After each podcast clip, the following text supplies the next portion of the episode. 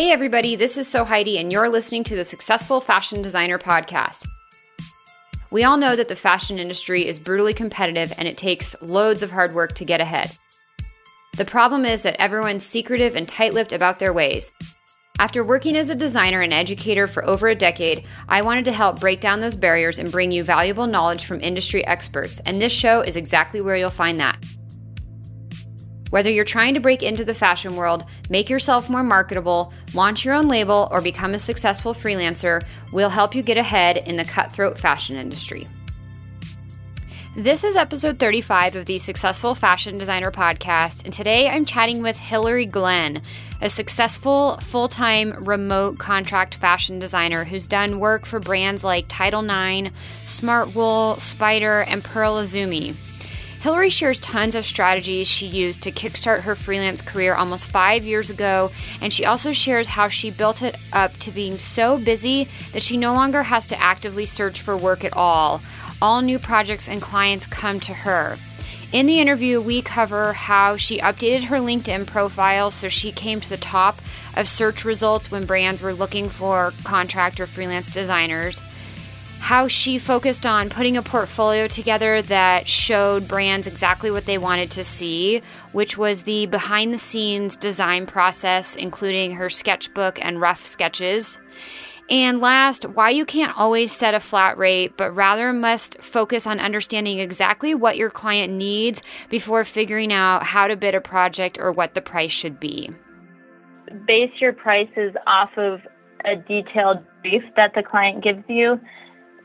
Because it's hard to give a price on a sweater. You know, I don't know if that sweater's just very plain or they want stitch detail or do they want artwork in it. So it all is very helpful to look at the brief first and then give a proposal based on what they want.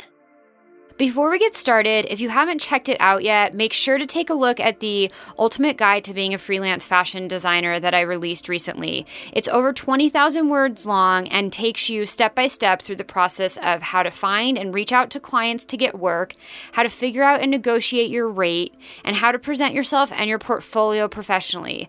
I'm really excited to share that many designers in the audience have already reached out to me to share success stories, things like getting new clients and negotiating a higher wage, using the strategies that I put together in this ultimate guide. So whether you're new to freelancing and want to get a head start, or you've been doing it for a while and know there's always room to improve, check the ultimate guide to being a freelance fashion designer out right now at sfdnetwork.com/freelance. As always, if you don't want to miss out on upcoming episodes, make sure to hit subscribe on iTunes or wherever you're listening. And if you enjoy the show, I'd be thrilled if you take 30 seconds to leave a review or rating on iTunes. It really helps out, and I really appreciate it. You can do that at sfdnetwork.com/review. Now, on to the interview with Hillary. To access the show notes for today's episode, visit sfdnetwork.com/35. Welcome, Hillary, to the Successful Fashion Designer podcast. I would love to have you start out by introducing yourself to everybody and telling us a little bit about what you do in the fashion industry. Okay.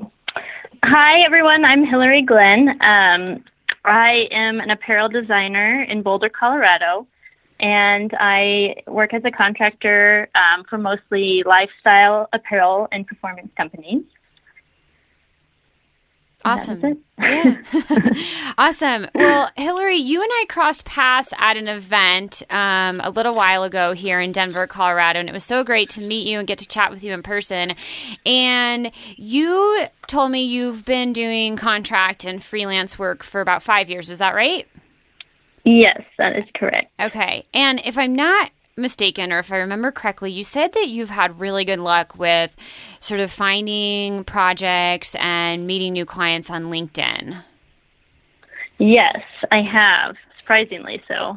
Okay, so I would love to kind of unpack that a little bit and figure out, you know, kind of what you've done and how you've used that platform to get new work, to connect with new clients. I mean, have you done anything strategic, like just tell us about the process and like how you've used that platform to get more work. I think that you know, as a contract designer, especially when I was first starting out, I was doing, you know, a lot of networking, trying to find clients, and updating my LinkedIn page was kind of a priority, just to, like, you know, it's an easy way to look up someone, kind of like going through their resume. But just updating that and putting every client that I've worked with on there. And I noticed that as time progressed, people did a lot of searching on LinkedIn for contract apparel help. And so, you know, I would get random calls and say that they had found me via LinkedIn. And either that was by, like, searching a specific company that I had worked for, and they had Googled that company, and that was pulling my name up. So I think that's kind of where they found me. And so, in some cases. Okay. And so on those cases, like, did you really think strategically about, like, using keywords and what you were writing to describe, you know, your skill set and maybe the services and tasks you had done for these brands, or you just kind of kept adding the work you did and then it just happened? I tried to be descriptive, not get too wordy, but just kind of listed out the things that I had done for each client. And honestly, I do think that people are like, oh, you know, we're doing their lifestyle company, so they'll search, like, Title Nine, and I've worked for Title Nine, so then, you know, my name pops up as a contract designer for them. So I think, like, if you can link your, you know, add the companies that you have listed or that you've worked for onto your LinkedIn, a lot of people search through those companies. So they can see, oh, you've worked for a similar brand that I'm doing, you know, and they see that you're a contract designer. So yeah, I think it's just, they look at your past history, and if that lines up with the company that they're working for, then it's an easy match. And on that note, a lot of your work has been in, like, a pretty specific market, right? Kind of, in some ways, but kind of not. I've kind of had to broaden my skill set going into contract design, just to, you know, find enough work. When I was a knitwear designer when I was in New York, so I mean, that helped me get more access to knitwear positions, knitwear contract positions here, because I have that history. Or experience. But really, when I moved to Colorado, I realized there were so many lifestyle and outerwear and performance wear companies here. So I kind of had to broaden my scope of work. And I said yes to a lot of things that I didn't have experience in, and just kind of learned as I went. And so I think that kind of helped gain new client awareness and people gain new experience. Yeah. And now, though, do you do quite a bit of, like, active and lifestyle and sportswear stuff? Like, that's kind of your market? Right. Mainly so, just because of proximity. I mean, most of the companies in Colorado are performance and lifestyle. So I do get a lot. That's my main market and experience. I also do quite a bit of, like, print design. And then I'm also starting my own women's apparel company as well, which is not so much lifestyle. So not in that category. Yeah. Yes. Cool. And I want to talk about what you're doing with your own collection, definitely in a little bit. But kind of going a little bit more into the freelance stuff. Mm-hmm. You mentioned that a lot of the brands you work with are in Colorado, which is where you're located. Do you do most of your work on site or remote? Mostly remote. I work from home, and then I also have an office in Boulder, which is nice, so I kind of get out of the house. And then some clients will need some in-house work if it's a specific program that I need to use. But yeah, primarily it's all remote, and I'll go in for meetings or fittings and whatnot. Yeah. And because one of the things I hear a lot of designers say in our industry is they say things like, you know, brands just won't let you work off site. They're afraid they're going to steal you're going to steal their designs, or, you know, things are just done so much more easily in house, and, you know, off site remote freelancing isn't even an option. And so I'm curious to know, like, did you have to push to negotiate that, or were they just okay with it, or what have you kind of found with that setup? You know, I actually haven't had any problems with that. Most of the companies, I guess, were just used to contractors working offsite. So yeah, I actually haven't had that problem. Wow, that's really surprising to hear, and really awesome at the same time. I think a little bit as some of these companies are progressing and working remote is becoming a little bit more of the norm. You know, maybe some of them are just accepting that. So that's great to hear. And so, okay, going back to LinkedIn, you said that some of the work you got was because companies were searching on LinkedIn for whatever keywords or whatever brands, and then they tripped over your portfolio and got in touch. And then outside of that, have you done any outreach to get new work, or what have been some other ways you've landed new contracts? I think when I first started out, so I've been, I was in New York prior to this, and when I moved to Colorado, I realized there were so many companies out here, and then, you know, it just kind of, I kind of fell into contract design because this is where I wanted to live, and I had some connections from CSU. That's where I got my design degree. So it was helpful that I knew people in the industry here. So I reached out to them at first. And so some kind of friend of friends either put my name in and got an interview. And I think it helped that, like, I had in-house experience working in New York, and you know, just someone new in the area was, I think I just kind of got pretty lucky getting some big accounts right when I first moved here.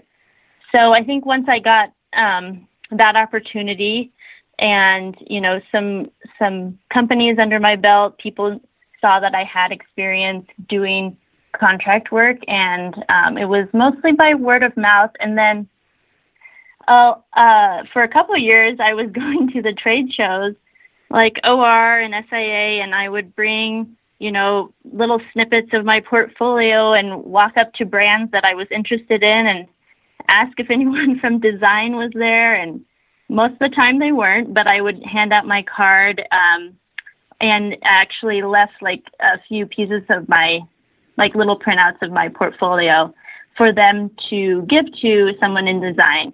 And, you know, for the most part, you know, I didn't get a lot of calls, but actually got two main clients from doing that. So it did work, you know, for a few people. Wow. Which was good. That's awesome. You're actually the second person I've had on the show who's gone to trade shows and sort of kind of pitched their services. And that can be a really scary, intimidating thing to just kind of blindly walk up to the booth. Like, do you remember? Yeah. Like, what did you feel like?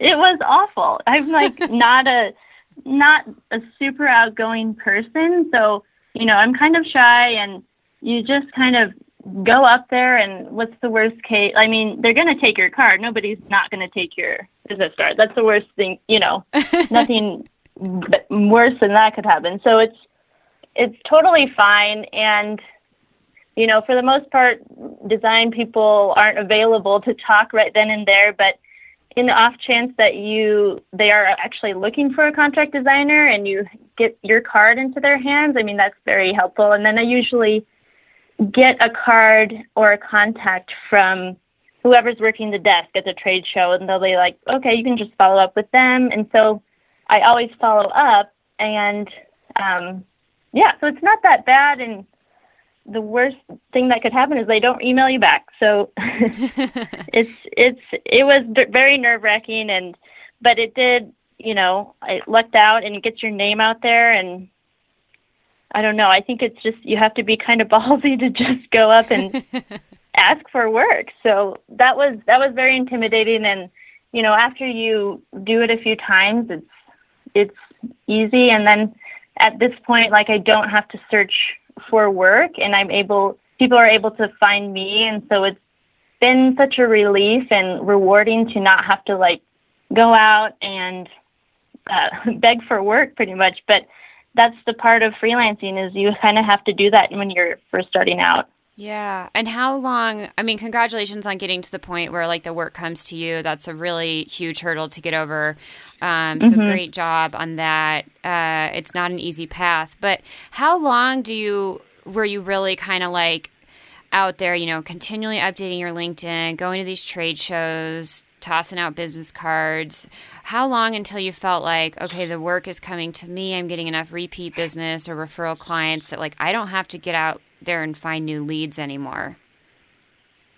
I think it's, you know, actually hasn't been, it's been kind of recent. So probably after the first 3 years, I was, you know, continually looking for work. And it's, you know, being a contractor is very nerve wracking because you don't have a steady income coming in. So I always say yes to projects, even though I don't have time sometimes. So I'm always overloading my work, and obviously it ebbs and flows, and there's more work some months and less work other months. But I kind of was always looking ahead, like knowing that this project is going to end next week. I need to have something else lined up. And the last 2 and 3 years, you know, I haven't had to really reach out that much. And I have had enough recurring clients to kind of fill that space where I know that the work is coming.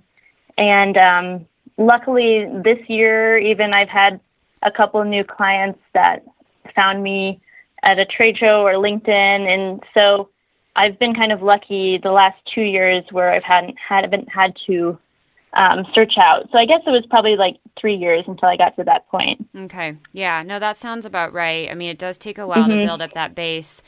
So you say you've been really lucky, and I think, you know, at the end of the day, anything in life comes down to some luck.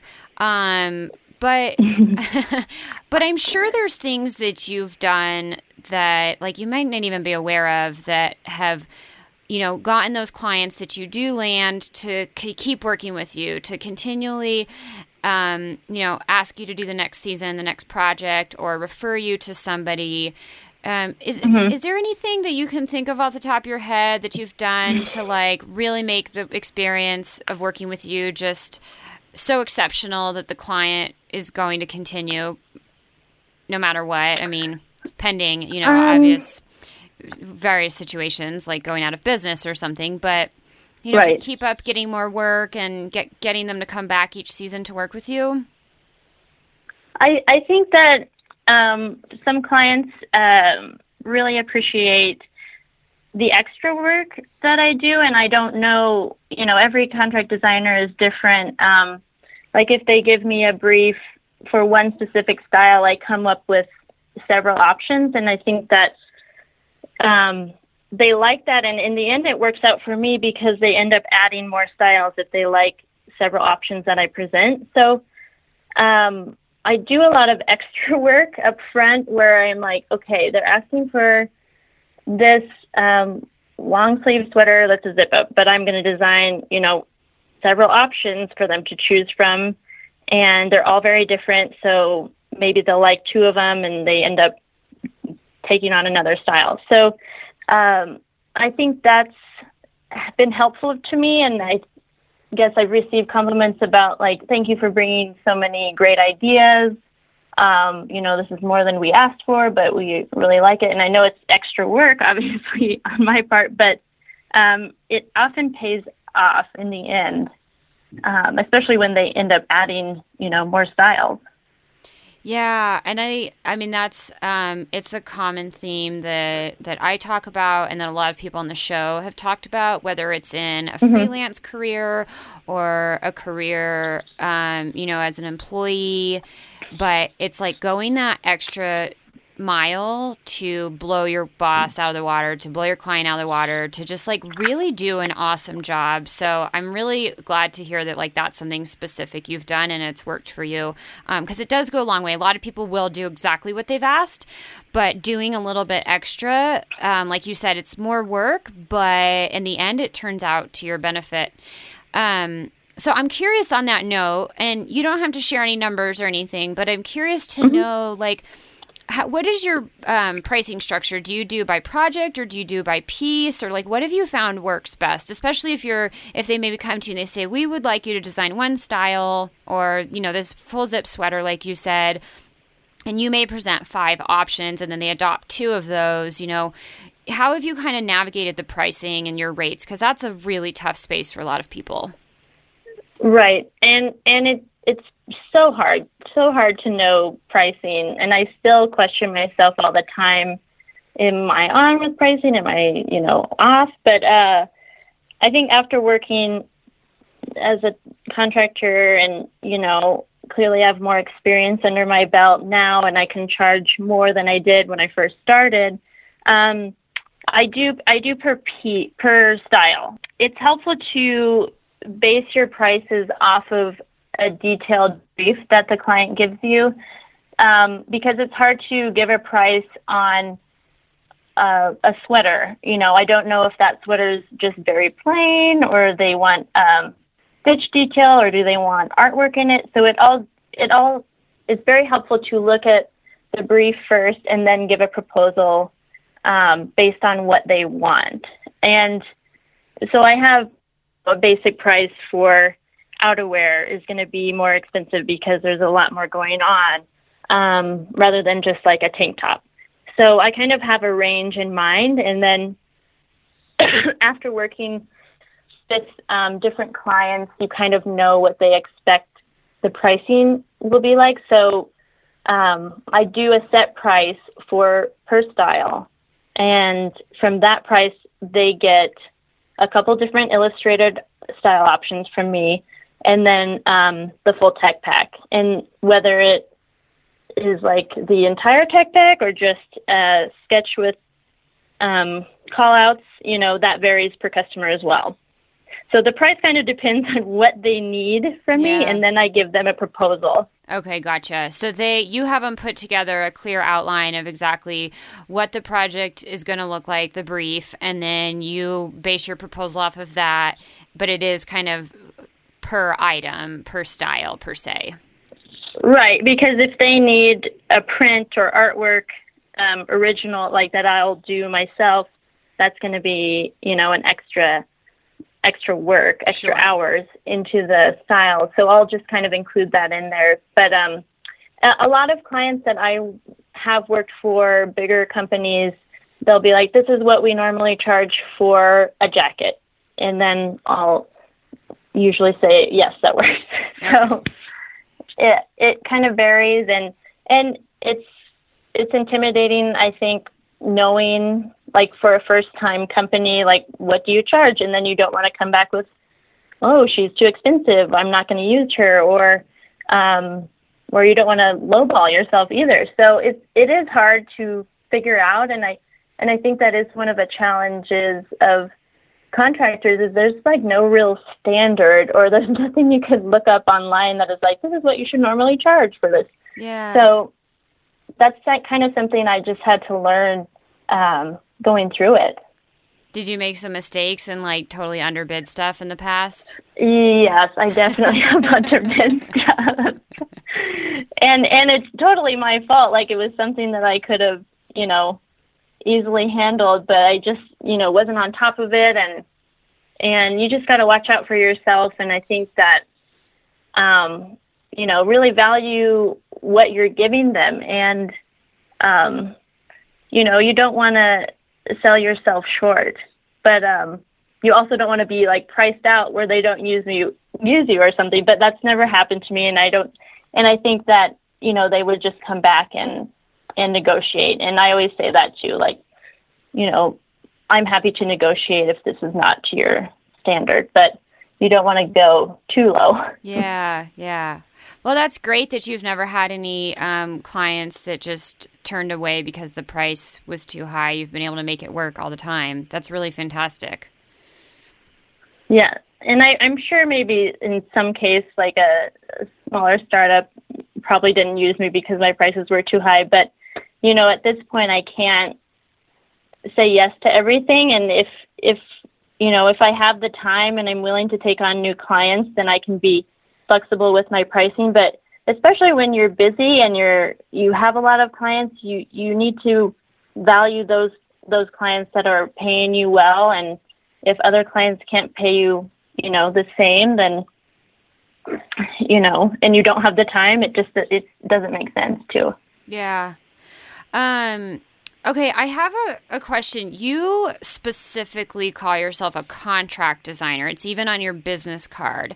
And most designers that I've met in our industry say freelance. And so is there a specific reason or sort of – have you thought about that, or why is that?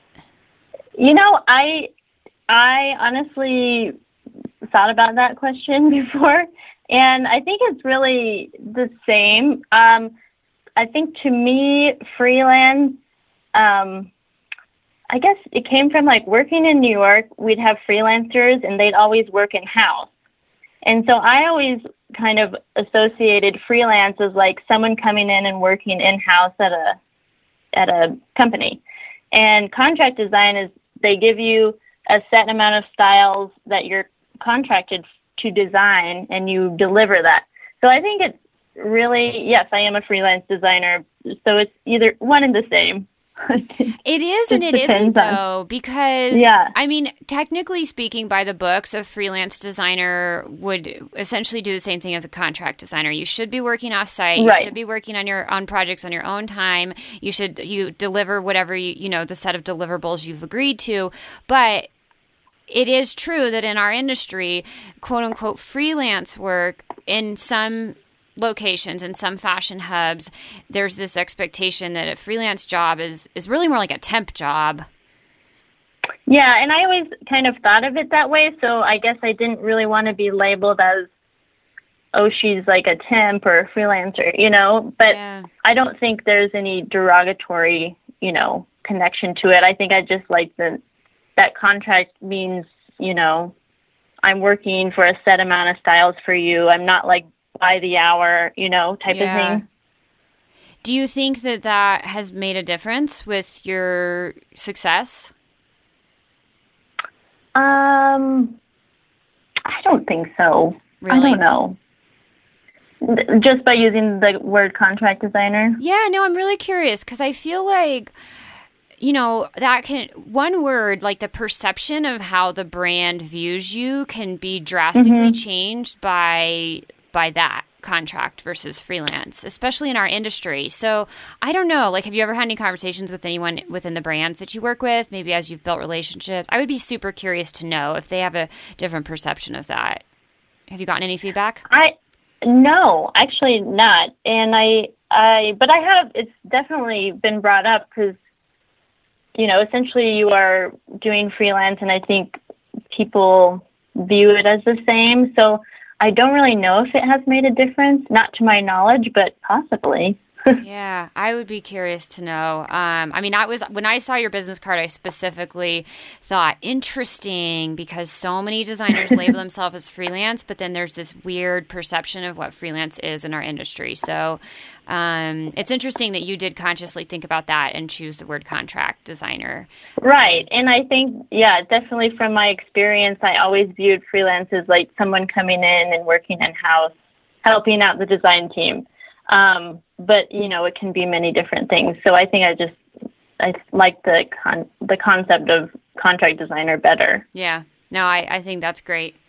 Okay. And then I want to talk a little bit about your portfolio and sort of like what you did or didn't update on LinkedIn. And you've got a great portfolio on your website. But this is a space where it can become very overwhelming and people feel a lot of pressure in terms of oh, I feel like I have to constantly update my portfolio and I need to have a website. It needs to be on Coreflot and it needs to be on LinkedIn. It needs to live in all, it needs to be on Style Careers or Style Portfolios, you know, whatever. There's all these different platforms and I think it can become really overwhelming. So, you know, earlier in the conversation, you commented that you were updating your LinkedIn periodically when you first got started and that got you some search results.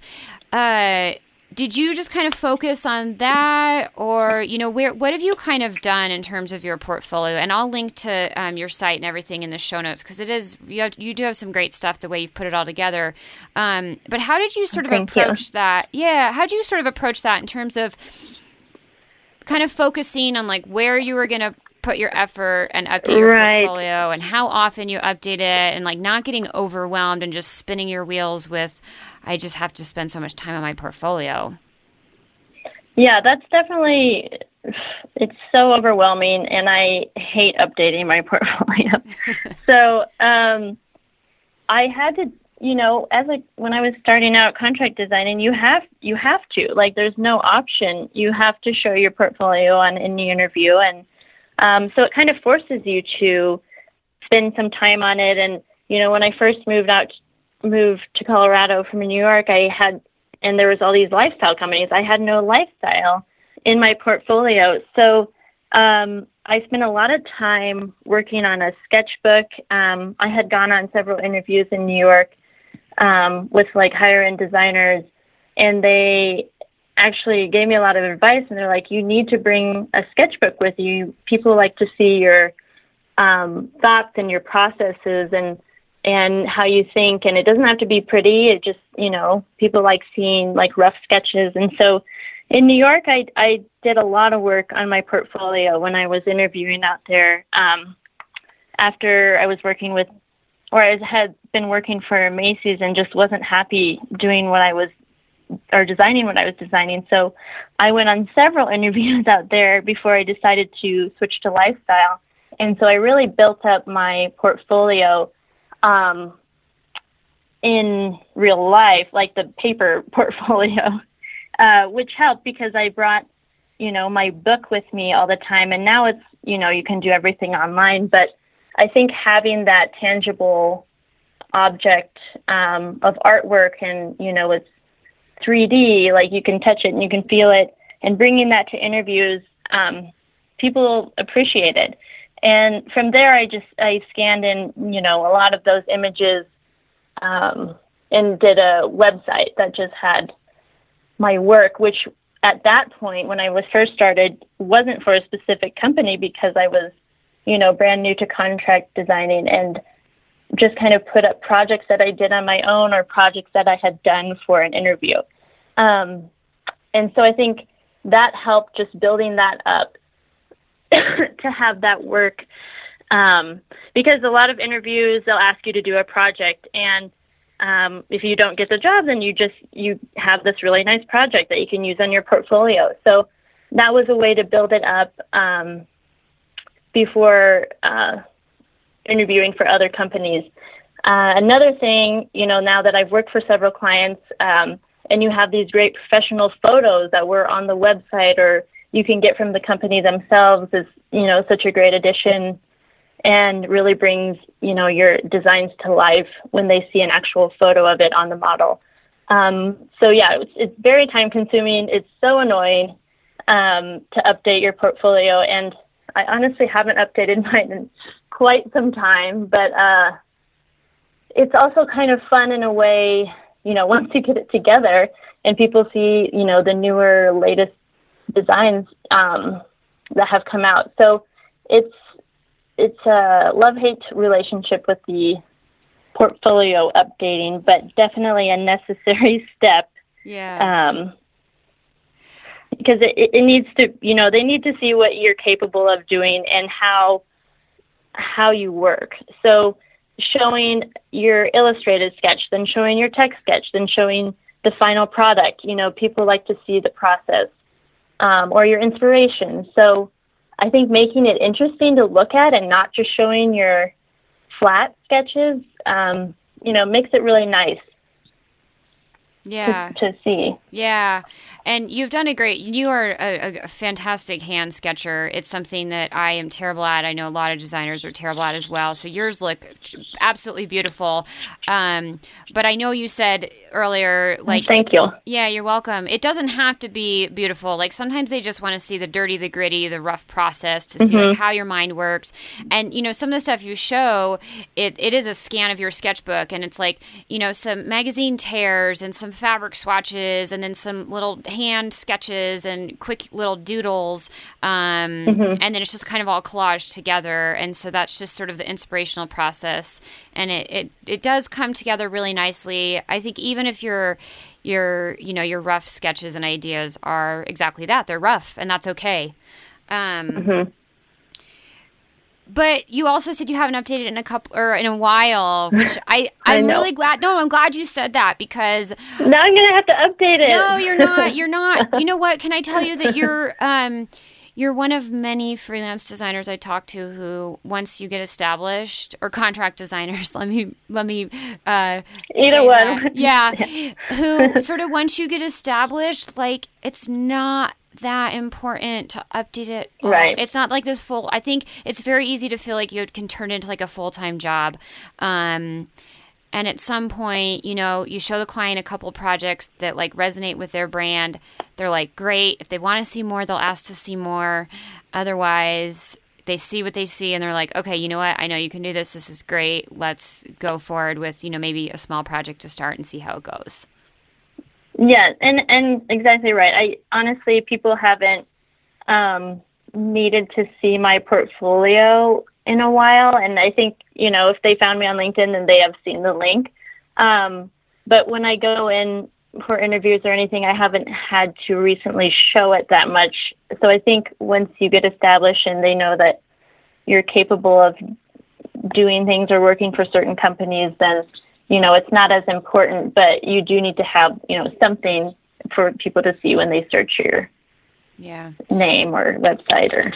And I had a website, and I honestly have been too busy to update it, so I put everything on Carbonmade. So I do have a website, but it's just down right now because I have been too busy to update it. But Carbonmade is super easy if you want something simple. And it shows your work. It's a nice layout. But yeah, that's kind of what I've had to resort to because I just felt too overwhelmed to do my website. Yeah. To update my website. Yeah, that happens a lot. It's very easy to just feel like it's this big undertaking. And technology can feel a little overwhelming sometimes. Yeah, and mainly the times that I would update it was before an interview or, you know, people have asked me, can you prepare something for my client to see? And so I'll do a lot of work before showing it to a client for an interview. So that's mainly when I update it, which has not been a while. Yeah. Yeah. Now, what has been sort of your experience with sharing client work on your portfolio? Like, have you had, do you ask them before you share it, or do you just put it up once the product has launched and it's available in the market, or? Yeah, that's pretty much like the baseline is, you know, if it's available online, if it's available in the market, I would share it. And then you obviously can't share your designs before they've been out on the market. So, yeah, I usually wait for that. And, you know, sometimes I'll ask the client if they can share some of the photos. You know, some people are okay with that, some people are not. It usually hasn't been a problem, but yeah, or just use some from the website. But yeah, you just need to wait till it's out in the market and not confidential anymore. So, yeah. And then one question I wanted to bring up from earlier that it slipped through the cracks. We got sidetracked on something else. Is on the note of being a contract designer. Do you like actually put together a formal contract that gets signed, or what does your agreement process look like? do you protect yourself on some level to make sure you get paid, or, you know, what is, where, what have you done for that? You know, I kind of got a little lazy doing contracts just because, I've had recurring clients and I don't want to do, you know, a new contract each season.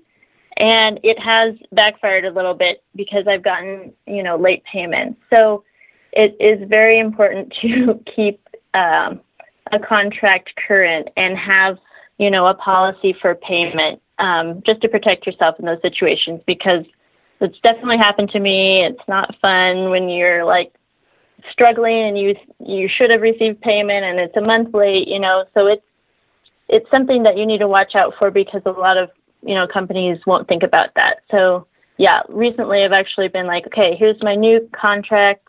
And definitely some companies have their own contract.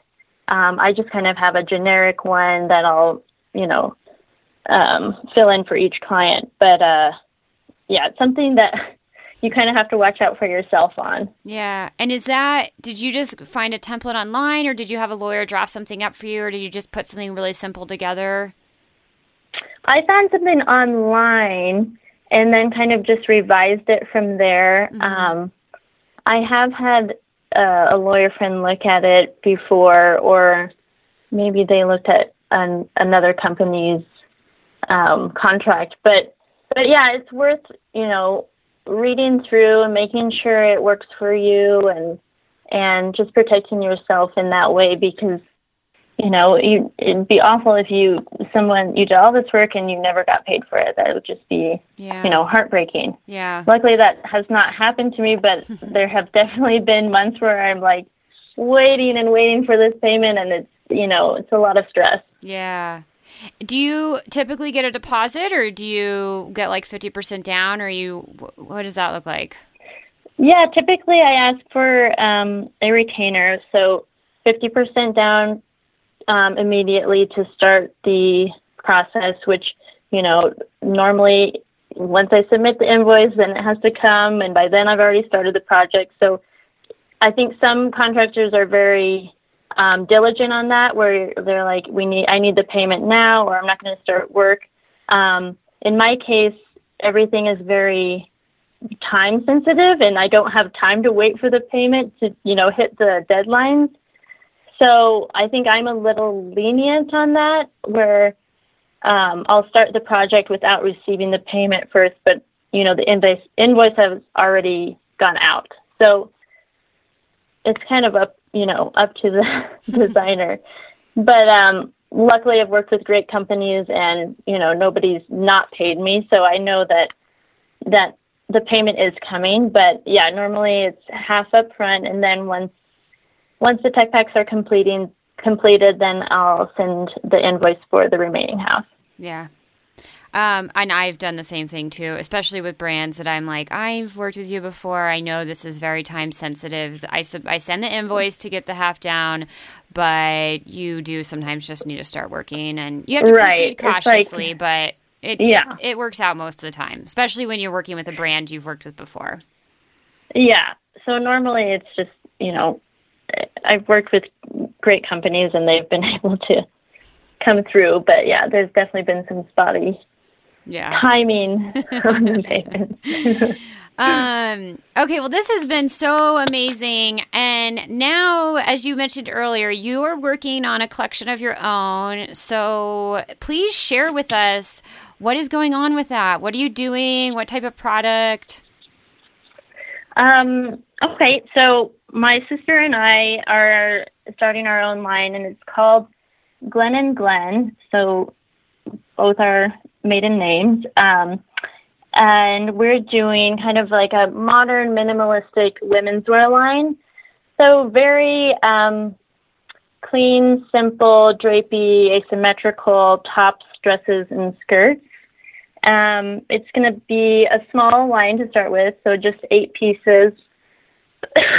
And we are right in the thick of it right now. So we're waiting to see our first prototypes and getting those made in the U.S. And then we're kind of in the search for a factory that's going to manufacture everything. And we're in the middle of kind of seeking out investors and all the tough stuff. So it's been very challenging, but it's something that her and I have wanted to do for a long time, and I just didn't want to wait any longer, because really there is no like perfect time to do this or set aside. So I'm still keeping all of my clients, and you know, I'll have to do that for a while as well. So this is just another client to add to my list, but it's also the most important one, and you know, very time consuming as well. So it's been great and hard, but we knew it was going to be difficult. Yeah. But you're doing it for yourself, so that makes it almost all the better, right? Right. And it's, you know, I love contract designing and designing for other clients. And then, you know, sometimes I just want to be like, well, this is what I would do, and this is what I want to do for myself, you know? So it's like, I've been wanting to design what I want to wear for a long time.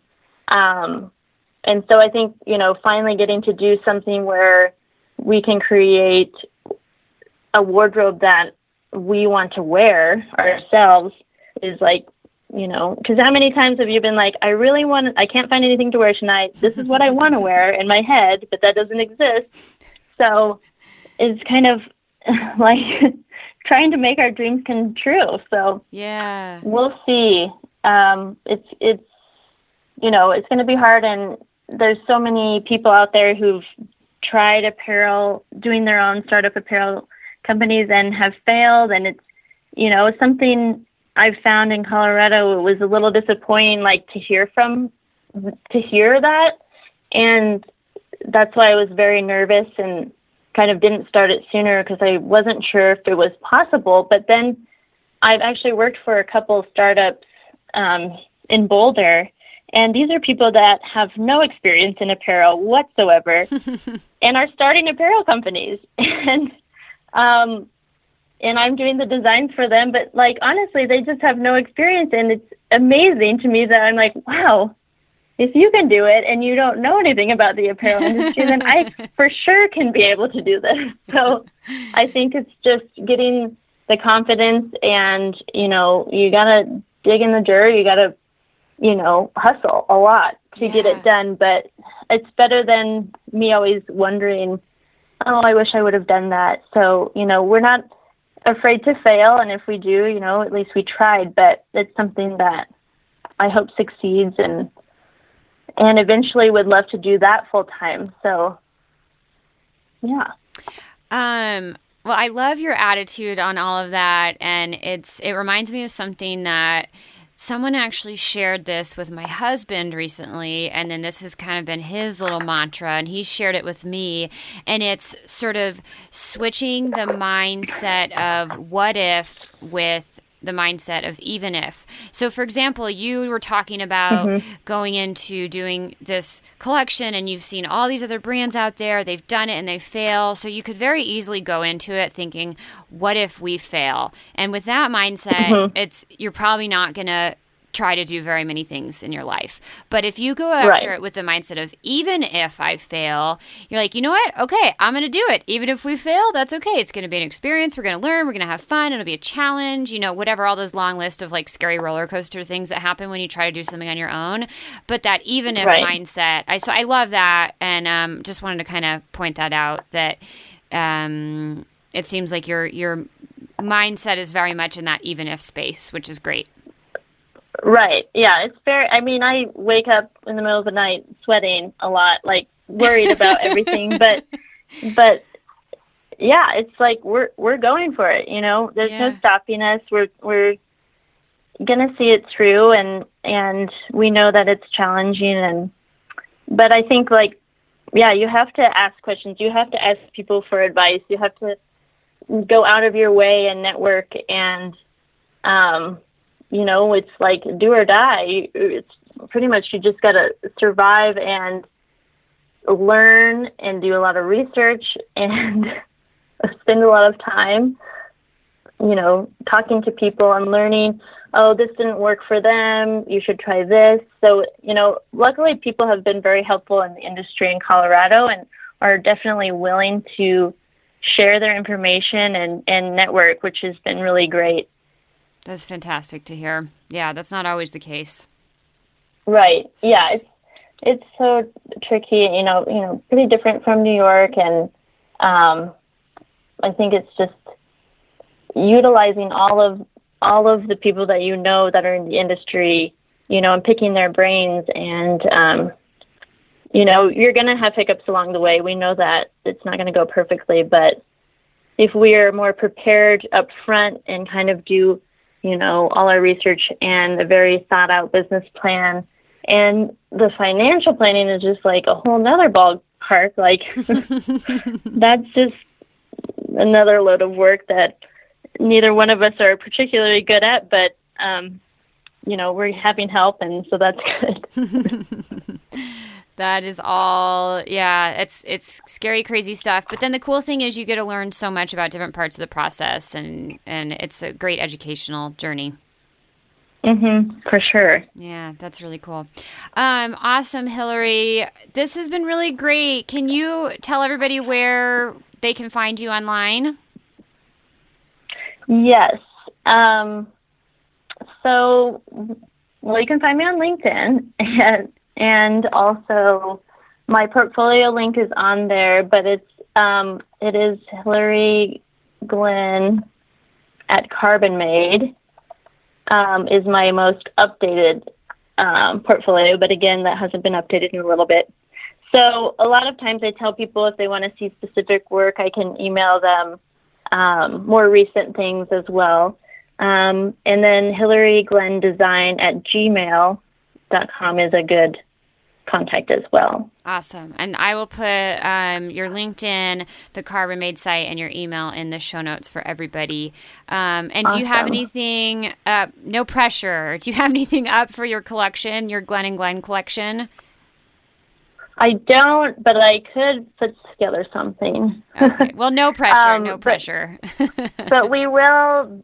We haven't really expanded our Instagram yet, but, you know, we're going to try and show the process, you know, behind the scenes and everything on that. And that is Glenn and Glenn. So Glenn and Glenn. And so definitely when that's up and running, be sure to tune into that. Also, we're launching spring 19. So. Okay, fantastic. Stay tuned for that. Yeah, really, really cool. Definitely look forward to watching the journey on Instagram. That's a fun process to see sort of the behind the scenes. Awesome.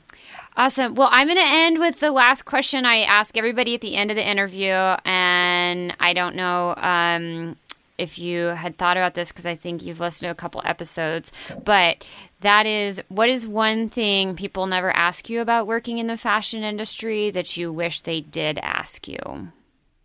I do think that a lot of people know that I'm a designer, but honestly, I don't think they know who I design for or like know that my stuff is in magazines or it's online. I think they're like, oh my gosh, that's your style. And I'm like, yeah, you know that I design, right? So I think that a lot of people aren't aware that your stuff is out there, or as a contract designer, obviously it's not under your name. So I think people don't know where to find my designs or aren't aware that, oh, you designed for them? I didn't know that, you know? So I think it's just like people are kind of amazed that, oh, your style was on the cover of that Title Nine magazine, or, you know, like people don't realize because it's under a different company. So I think it's like, it's funny. But at the same time, you know, nobody would know because it's not like, this is Hillary Glenn's design, you know? Yeah.